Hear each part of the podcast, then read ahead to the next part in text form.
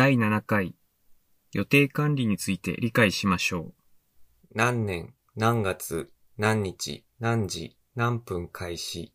何時、何分終了、天気、場所、参加者、トップニュース。今日のテーマ、予定管理について理解しましょう。キーワード、集中可能時間、準備のための予定、70%の稼働時間、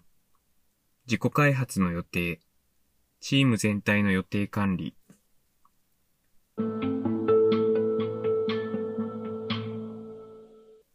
7.1予定管理チェックポイント S1 あなたはチーム全員の予定が把握できますか ?S2 全員の予定をお互いに把握できますか？?S3 チーム全員で定期的に予定調整をしますか ?S4 あなたは会議などへの移動時間を予定表に入れていますか ?S5 あなたは仕事を遂行するために必要な準備の時間を予定表に入れていますか ?S6 あなたの最近1ヶ月間の予定調整の状態は調整可能範囲内ですか？S7 あなたは仕事上必要な新しい資格や知識の取得などの自己開発のための時間を設けて、かつ予定の中に入れていますか？中。第3回と第4回に引き続き、今回の第7回、そして第8回にはチェックポイントがあります。学習を始める前に、各項目について答えを書いてチームリーダーに提出してください。調査の狙いは、学習の前後における答えの変化を用いて評価を行うためのものです。本書を用いて一通りの学習が終了した段階でもう一度調査を行えば、チーム全体が学習効果を評価することができます。答えは以下のようにすると良いでしょう。丸イコールはい。×イコールいいえ。三角イコール。わからないまたはどちらでもない。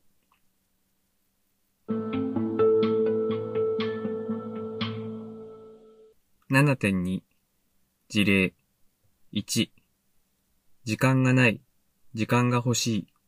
アイディアが出てこない。2そういえば君先週一体何をしていたのだ。はい。だって先月からのヨーロッパ出張から昨日帰ってきたばかりですよ。3、先ほどの件ですが、会社に戻って確認したところ戦略が入っていました。大変申し訳ございませんが。4、この真っ黒なスケジュールを見てください。すごいでしょう。我が社は絶好調ですから。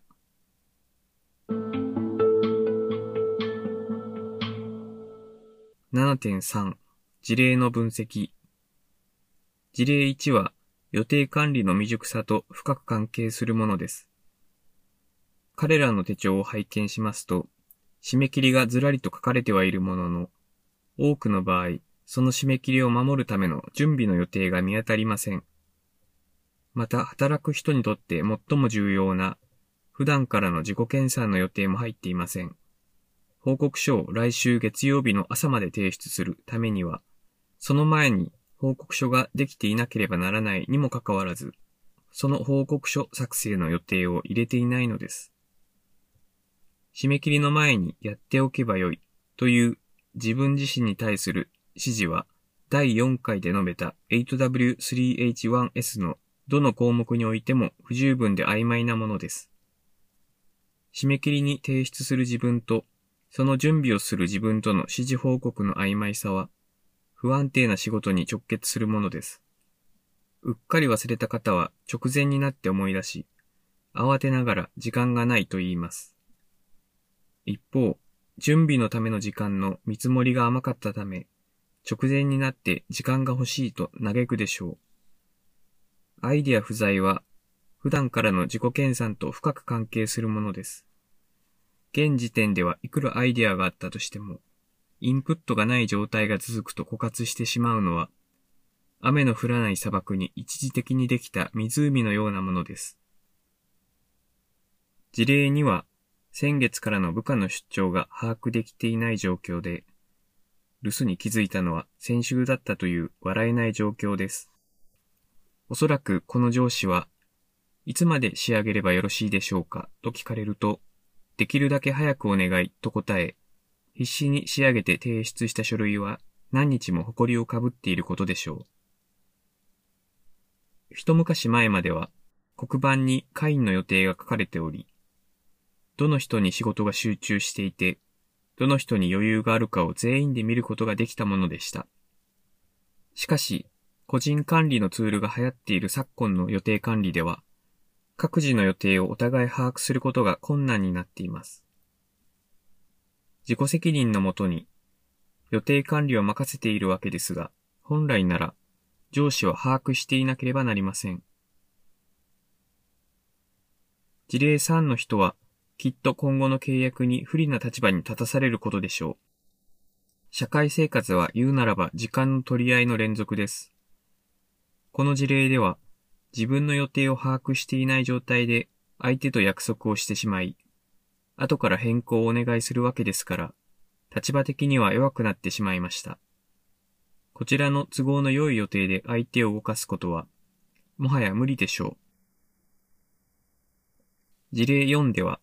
賢明な人なら、このような会社とは契約を交わしたりしません。一つの予定が狂い出すとすべての予定が守れなくなる状況は、リスク管理の不在と言えるものであり、上得意先が最優先され、その他の取引はキャンセルになるでしょう。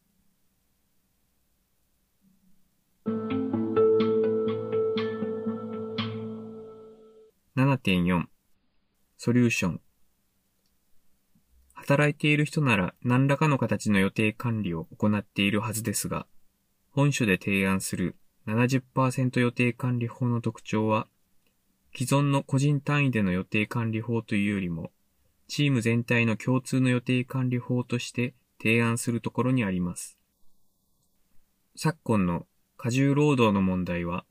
厳しい経済状況にも関係していますが、意外と曖昧な予定管理によるものが多いようです。チーム内の目標が明確であり、指示報告が円滑に行われていたとしても、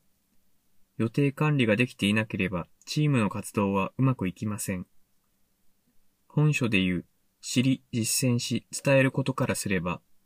予定管理はまさに実践するための戦略と言えます。参考図書、ページ113から120。64、スケジューリングにおける70%予定管理法。7.4.1、事前調査、個人レベルの現状調査。以下の作業を効率よく進めるために、できるだけワークシート系のソフトウェアを用いてください。最初の段階は113ページにある S 表、スケジューリングテーブルを用いて、1ヶ月単位で各自の予定を書き込むことから始めます。場合によっては過去に遡って記入することも良いでしょう。予定の内容は簡単で構いませんが、各予定の項目は勤務時間内外を問わず、食事時間や休憩時間を記入するなど、項目そのものは細かく書くようにします。勤務時間外の予定項目については、プライバシーが侵害されない範囲で出来事を書くと良いでしょう。記入した後、事前予定、括弧、月単位で前から決まった予定、追加予定、括弧、当月に入ってから決まった予定、突発予定、括弧、急に決まった予定の3つの予定に分けます。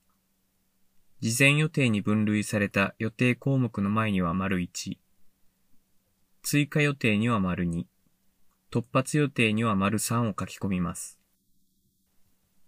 通常勤務における出勤、退勤時刻、食事時間、起床、就寝時間、夏休み、年末年始は個人によっては事前予定になります。上記3つの予定はさらに締め切りのある予定と準備予定、調査や作成のためにかかった時間、報告準備のための時間、移動のための時間など、締め切りのある予定を守るために必要な時間に分け、特に準備予定は四角で囲むようにします。この時点で予定全体を出力します。次にチーム内の予定管理情報の共有のための資料を作ります。先ほどのファイルから勤務時間内の予定はそのまま残し、勤務時間外の予定は仕事と関係するもの以外、つまり個人的なものは削除します。それから別名でファイルを保存して出力をしておきます。予定管理情報の分析。すでに気づいている方も多いかと思いますが、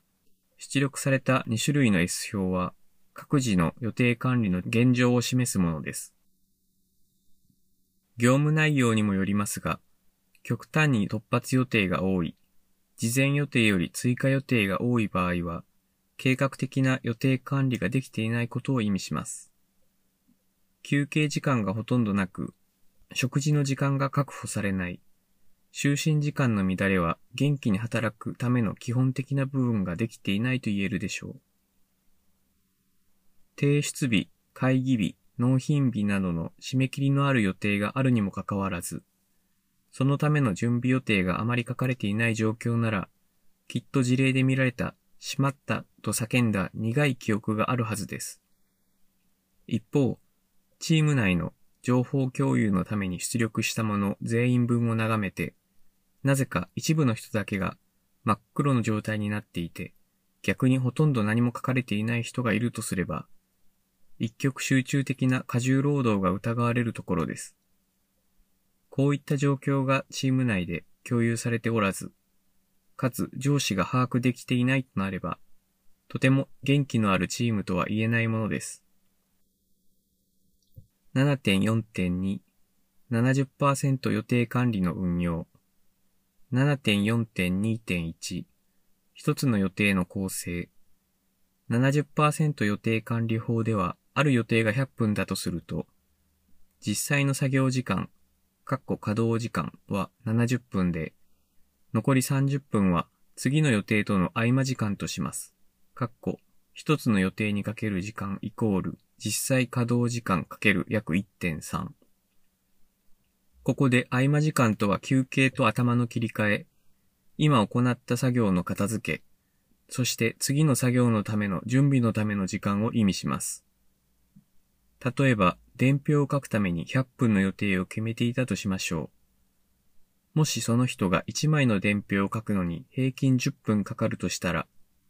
予定していた時間で書き終える伝票の数は10枚ではなく7枚とし、括弧70分の稼働時間。残りの30分は合間時間として用いることになります。よって70%予定管理法では、休憩時間と片付けの時間は別途予定として取り扱いません。これによって予定表はかなりスッキリすることになります。7.4.2.2予定決定の流れ締め切りのある予定はそのための準備予定との組み合わせである必要があると述べました。これらの予定を決める際には以下の点に注意します。丸1、締め切りのある予定が決まったら、同時に準備予定を定める。丸2、締め切りのある予定は、変更の際に優先順位がわかるように、予定が決まった日付を一緒に書き込む。丸3、準備の予定には連番を振り、最後の準備予定は自分でわかるような記号で示す。かっこ例えば、星印。一方、予定を時系列で分けると、事前予定、追加予定、そして突発予定があることもすでに述べた通りです。これら3つの予定を決める際の注意点は以下の通りです。丸1、月単位で事前に入れる事前予定は決して100%となるまで入れないようにする。丸2、週単位で事前に入れる追加予定を決める。丸3、突発予定は事前予定と追加予定の合間時間に入れる。丸4、突発的にキャンセルされた場合は、次の予定を繰り上げずに口述する自己研鑽のために用いる。7.4.2.3予定決定後の調整。予定管理は計画を実行するための行動戦略であり、予定そのものを守ることが目標ではありません。当然ながら一度決めた予定に対しては、進捗状況の確認や調整が必要となります。その際には以下の2点に注意します。丸1、週の始め、1日の始めには予定を確認、調整する。丸2、月の始めの状態と月末の状態を出力して、達成度と調整具合の確認のために残す。この際に、勤務時間内と勤務時間外を色分けすると、日常生活での時間と仕事の時間配分が一目瞭然に把握することができます。なお、数ヶ月も前の予定を次から次へと自月に乗り越す人がいますが、諦めが肝心です。準備予定の期間にもよりますが、月単位で予定を守ることができなかった場合は、予定を組み直すことが必要でしょう。7.4.2.4予定の配置。丸1、集中可能な時間帯と長さ。一日の中で最も集中できる時間帯とその長さを把握しておくと、仕事の優先順位に合わせて戦略的に時間を配分することができます。時間帯と長さを知らない、または考えたこともない人なら、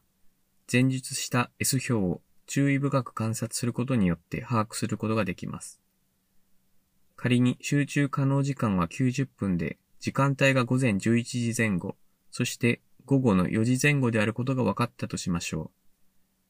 う。この人の場合は、生産性の高い仕事のための時間を120分として、1日に2回、その予定を入れることができます。120分は稼働時間90分の約1.3倍にあたり、中身は90分の稼働時間と30分の合間時間になります。この2つの予定の枠は緊急度や重要度による優先順位に従い用いることになります。集中可能時間以外の残りの時間も30分枠、1時間枠のようにして予定を立てていくと管理しやすいでしょう。1時間未満の長さなら、合間時間の長さも30%ではなく、より少なく調整する必要があると思いますが、立て続けの予定は、やはり極力避けるようにします。丸2、準備時間の長さ、一回の予定の長さは分かったとして、準備のためには一体どれくらいの時間を用意すればよいでしょうか締め切りのある予定が決まった時点で、私たちは24時間体制を用いたとしても、締め切りまで残された時間の長さには限りがあります。それから食事や睡眠時間といった最低限の時間以外に、先に決まっている予定などを除いた時間が、準備予定のために残された時間になります。今まで何度か経験のある業務ならおおよその時間がわかりますが、もしそうでなければ、集中可能時間の枠、括弧、例えば1日2回で計4時間、それ以外の時間枠に何回かに分けて配置します。注意したいのは、準備時間の予想ができない仕事の場合は、決して1回限りで準備をしないで、数回に分けるようにします。それから準備予定の全回数の半分を過ぎたところで、進捗状況を把握して、残りの回数を調整すると良いと思います。7.4.2.5自己研鑽の時間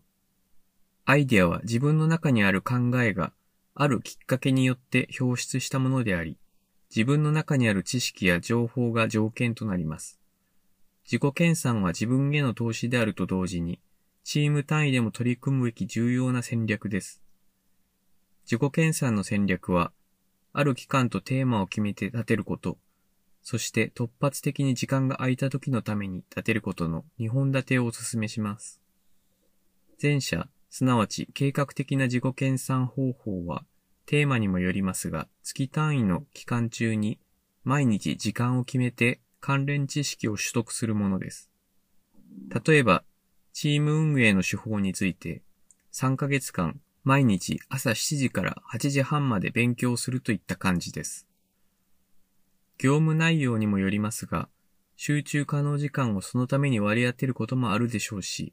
あるいは通勤時間などを用いるのも良いでしょう。3ヶ月先の15日に予定が入っていますか？と聞かれた時に何もありませんと答えるのでは、計画的自己研鑽の戦略の不在を意味します。後者、すなわち随時的な自己研鑽方法は、ビジネス関連雑誌などの情報誌を用意していて、突然予定がキャンセルされ、20分くらいの時間が空いた時に読むようにするものです。このためには週刊誌や月刊誌を購読し、時間が空いた時にはいつでも読めるようにデスクの上に置くと良いでしょう。あるいは出張中のカバンの中に入れて持っていくことも良い方法です。雑誌は新聞と違ってある情報を総合的にまとめているので、社会の動向を短い時間で取得することができます。また、先ほどの計画的自己研鑽と違って、毎日積み重ねる必要もなく、手軽に情報を取得できます。ポイントは時間が空いてから探すのではなく、前もって読むものを決めて、かつ用意しておくことです。7.4.2.6チーム共通の予定管理。チーム内の予定を把握できるように工夫することは、無用の誤解や一極集中的な指示を避けるためにとても重要なことです。最近の予定管理はすべて小型化されてしまい、全体の予定を知る方法はなかなかないのが現状ですが、一つのアイデアとしてはホワイトボードなどで月単位の予定を書き込む、あるいは磁石で表すなどで予定を公開することが考えられます。デザインは各組織によって工夫すれば良いですが、その際の注意点を挙げると以下の通りです。丸1、勤務時間内を明確にする。かっこ、例えば8時から18時までが色などでわかるようにする。丸2、組織全員のものを含む。かっこ、上司だからという例外は認めない。丸3、仕事と関係するすべての予定項目を記入する。かっこ今まで公開されていない時間外の仕事が結局は過重労働につながる。丸4。いつ、誰が、何を、どこでという情報を入れる。丸5。移動、食事時間を入れる。ただし、計画的な自己研鑽に関わる予定は、各自管理でもいいでしょう。予定公開のための専用のホワイトボードなどがなければ、前述した S 表のうち、チーム内情報共有のためのものを A3 横の大きさで出力して、全員分を壁などに貼ると良いでしょう。7.5実習チーム全体の予定管理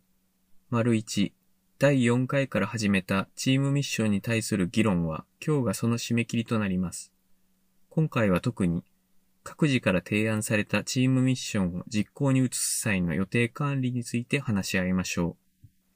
丸2、今回はチーム全員がお互いの予定を把握するためにはどのような方法があるか考えましょう。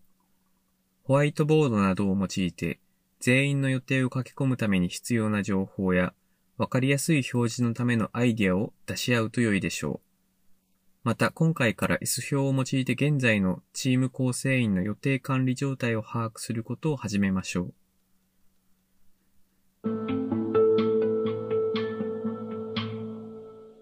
7.6産業保険チームへ産業保険サービス提供の対象者の予定が把握されていない状態で健康講話などを通じて情報を提供するチームが多いようですが、これはナンセンスです。彼らが実際いつ健康関連活動ができるかを把握すること、また、そのための時間を確保するために予定管理のノウハウを伝えることが大事です。時間が取れない人にはどのような方法が提案できるのか考えるのも産業保険チームの仕事だからです。一方、勤務中や勤務後に適当な休み時間を入れるよう助言することはあっても、休日や休暇から勤務に復帰する前にも休みが必要であると助言する産業保険チームは意外と少ないようです。楽しい休日や休暇を満喫した後、遊びの疲れを取るための休み時間を設けることは安定感のある仕事のために欠かせない戦略です。このことを念頭において遊びと休みの区別をしっかり伝えるようにしましょう。補足、予定管理の始発点。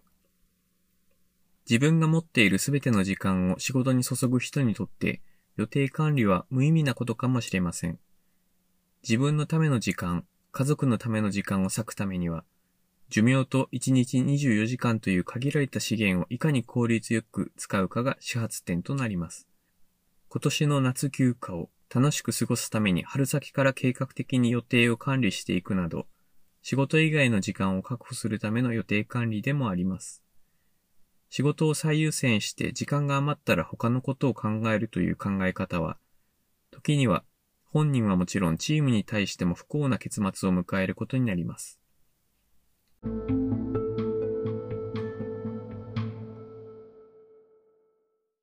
コラム選択と宣言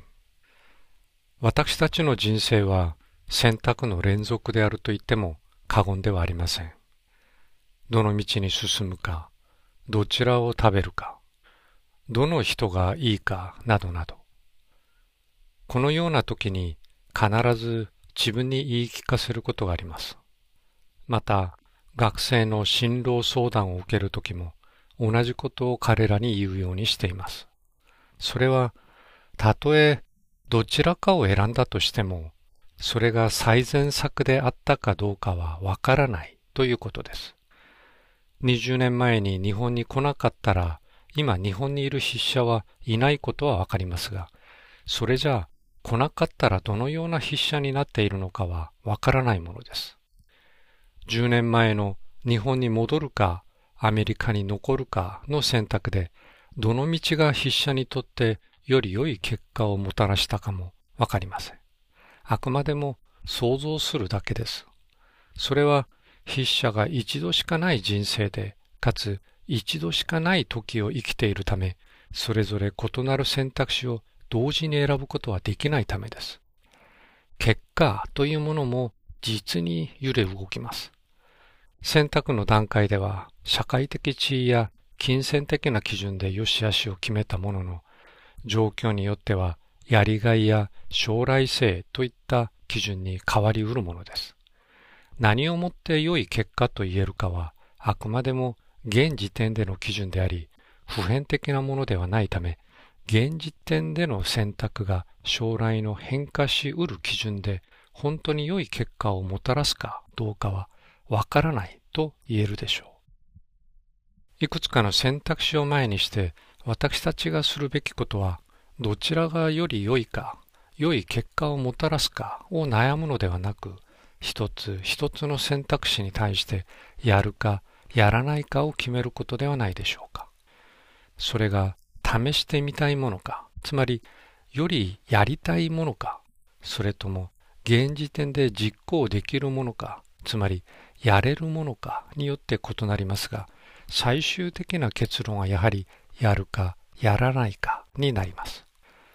すべての選択肢についてやると決めることができるのなら、それはそれで幸せなことであり、どれを選んでもその結果については素直に受け止めることができるでしょう。それにもかかわらず私たちはあの時ああすればよかったと嘆きます。しかし過ぎたことにいろいろ思いを馳せることは追憶であり後悔することではありません。それは前述したようにたとえその道を選び今の道を選ばなかったとしても、私たちがわかることは結局は一つの結果に過ぎないためです。一方、前述したより良い道以外に、正しいか正しくないかの道の選択もあるでしょう。正しい道の定義にもよりますが、善悪の区別がつく大人であれば、進むべき道は決まっています。問題はその道を実際進むことができたかどうかでしょう。よって、より良い道は基本的には存在するものではなく、あくまでも追憶に過ぎず、正しい道は選んだ本人の価値観の中に存在するものと言えます。すなわち、より良い道も正しい道も究極的にはやるかやらないかに関わる問題なのです。チームが意思決定や評価をする際においても同じことが言えます。より良い道は基本的に存在せず、現時点で取れる道が進むべき道であり、何らかの根拠で選ばなかった道の結果については、後悔ではなく追憶することになります。要は、やると決めた道を良い道とするしか方法はないということです。一方、正しいか正しくないかはチームが持つ倫理観に基づくものであり、重要なことは実行に移したかどうかです。ある結果に対する評価は過去選ばなかったことに対する後悔ではありません。将来における安定した成長のために過去の出来事を振り返ってみて、やる糧における失敗要因の繰り返しの防止、成功要因の再現の鍵を探る前向き過程であり、追憶のための戦略的な行動です。